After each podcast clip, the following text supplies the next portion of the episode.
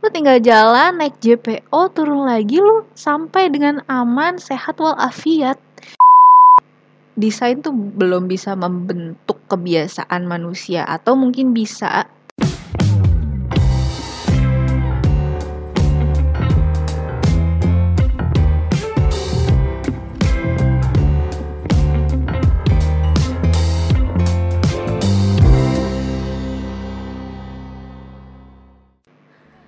Yo, assalamualaikum warahmatullahi wabarakatuh. Selamat datang di Talks podcast. Ya, jadi nama Instagram ya.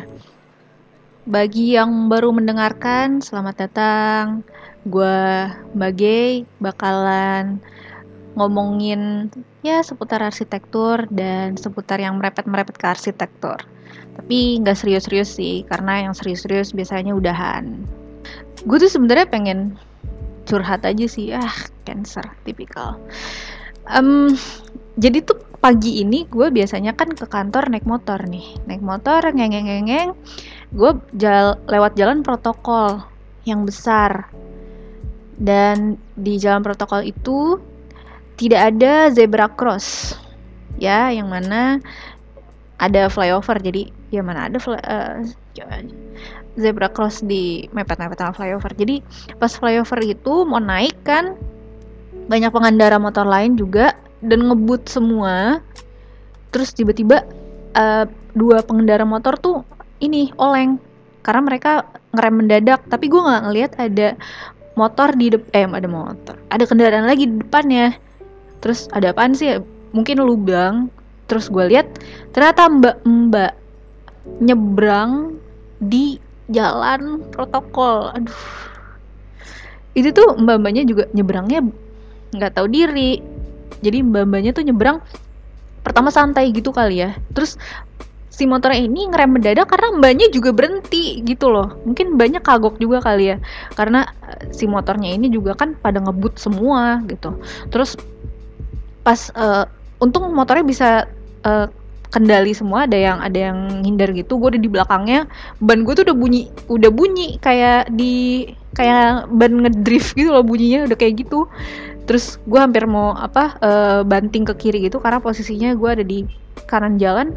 Terus banyak itu berhenti terus yang depan motor gue udah berhenti gitu terus gue banting ke kiri gitu. Terus tuh banyak lari. Aduh itu kayak wow gue nggak sempat klakson juga karena cepet banget. Mbak-mbaknya tuh gue gak ngerti ya apa yang dialami mbak-mbak itu. Sehat walafiat alhamdulillah semuanya tidak ada yang terjatuh. Tapi gue menyayangkan aja ini mbak-mbak tuh mau ke mana sih? Mbak-mbak tuh apa yang dia dia tuh mau ke mana gitu? Dia apa yang membuat dia harus nyebrangin jalan protokol sendirian? Kenapa ya tuh mbak mau ke mana gitu? Padahal di seberang situ di beberapa jaraknya cuma berapa meter? 300 meter lah dari dari jarak mbak-mbak itu nyebrang itu ada JPO jadi harusnya tuh gue mikir harusnya tuh banyak oh harusnya mbak-mbaknya ke JPO tapi kok mungkin mau ke halte bis yang di jadi di seberang dari jalan itu tuh ada halte bis gitu. Dan mungkin mbak-mbaknya mau ke sana gitu. Tapi wow wow gue baru sadar kayak sepanjang jalan tuh gue mikir ternyata lifestyle orang Indonesia tuh susah sekali untuk diubah hanya dengan desain sebuah kota. Padahal apa ya gue gue marah gue gak habis pikirnya karena itu cuma berjarak 300 meter yang lu jalan satu lagu aja tuh gak habis senandungan sis. Gitu loh.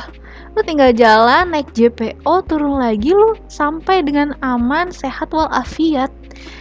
Terus lu juga nggak meresahkan masyarakat. Gitu loh ya Allah. Hmm. Dredek aku mbak. Jadi yang bisa gue simpulkan adalah sebenarnya uh, tata kota di Indonesia tuh sebenarnya udah banyak sih gue lihat juga gue mengalami sendiri kalau misalnya di ibu kota kayak Jakarta bahkan Bekasi pun udah Bekasi yang kota udah friendly, udah cukup ramah untuk pejalan kaki.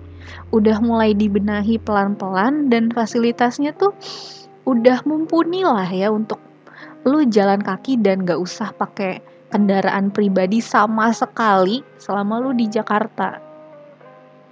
Dan di Bekasi juga gue ngerasain cukup terintegrasi sih. Di Bekasi itu uh, transportasinya mulai dari angkot, terus ada bis, terus ada keretanya udah ter, lumayan terintegrasi sampai kabupaten, sampai Cibitung. Udah oke okay gitu. Jadi ya tinggal gimana manusianya aja kesadaran manusianya aja untuk memakai fasilitas-fasilitas itu dengan bijak. Gue nggak tahu ya, ternyata dulu tuh waktu kuliah dosen gue pernah bilang dosen gue tuh kuliahnya di Belanda dan ya sesuai dengan budaya orang-orang di sana ya jalan. Dan sehari jalan 12 km itu sudah menjadi keseharian yang biasa aja. Dan menurut kita tuh kayak lu jalan 12 km per hari dan itu juga jaraknya uh, bukan bolak-balik ya sekali jalan. Jadi kalau bolak-balik lu bakal jalan 24 km sehari dan sebagai orang Indonesia pasti kan lu kaget kayak wow gila lu 24 km udah bisa muncak men kayaknya. Tapi itu sih yang yang bikin gue mikir pagi itu.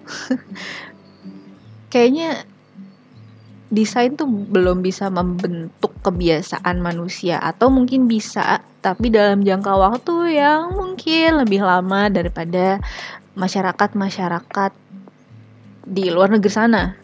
Gitu. Gua nggak tahu sih ya untuk berapa waktu berapa lama gitu. Tapi ya semoga saja yang mendengarkan ini sudah paham dan gue yakin sih kalau misalnya kita sebagai yang paham sebenarnya punya tanggung jawab buat mencontohkan. Karena orang-orang kalau misalnya di jalan tuh orang-orang yang nggak ngerti itu bakal meniru orang-orang yang di sekitarnya. Jadi gue juga punya pengalaman dulu waktu pertama kali gue ke luar negeri dan solo traveling.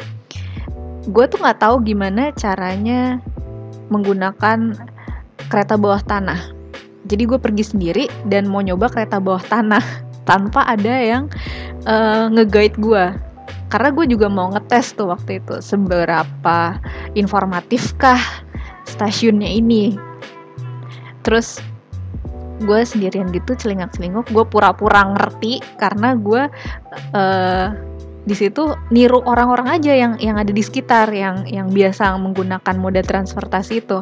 Habis itu gue untung signage-nya juga ramah bahasa jadi ada tiga bahasa di di papan ini ya di papan petunjuknya. Jadi gue ngerti gue ke mana dan gue ngikutinnya tuh nggak bener-bener ngikutin tapi gue nggak tahu ke mana gue tahu ke mana.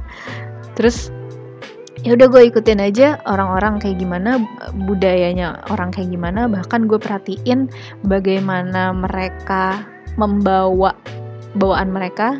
Maksudnya kan gini kalau misalnya lu lihat di KRL kan orang-orang biasanya naruh tas yang ransel tuh kan langsung dikedepanin gitu kan. Habis itu gue juga ngelihat kayak yang apakah gue harus menaruh tas gue tas ransel gue di depan atau slow aja santai aja di di di apa di belakang atau bahkan satu strap pun aman gak sih? Gue juga memperhatikan itu waktu itu. Ternyata enggak juga sih itu santai banget. Karena mungkin juga bukan peak hour jadi sekitar jam satuan. Jadi bukan orang-orang pergi kerja atau pas pulang kerja lumayan lowong. Dan ya itu menurut gue adalah kita sebagai orang-orang yang ngerti harus mencontohkan bagaimana si moda atau fasilitas yang ada di di publik ini dimanfaatkan dengan benar agar yang tidak mengerti juga bisa meniru kita yang sudah mengerti. Dan menurut gue ya begitulah caranya bekerja sebuah desain dan sebuah tata kota.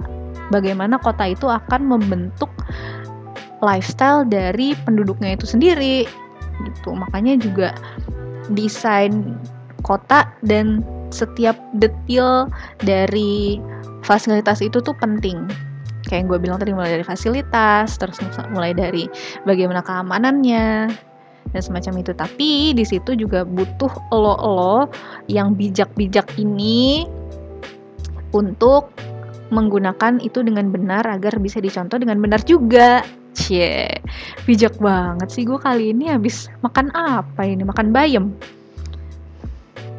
Udah deh, segitu aja. Singkat aja ya episode kali ini. Terima kasih yang sudah mendengarkan. Jangan lupa untuk komen-komen kalau misalnya mau ada kritik, saran, atau uh, saran-saran gue bahas apa. Atau misalnya mau saran gue ngundang siapa, ngobrol sama siapa, boleh komen aja di Instagram gue di arsitalks.podcast ya. Oke. Okay? Terima kasih sekali lagi untuk mendengar gue yang kuat, mendengarkan gue ngobrol sendirian. Semoga kalian tidak bosan ya. Sampai jumpa di RC Talk episode selanjutnya. Bye.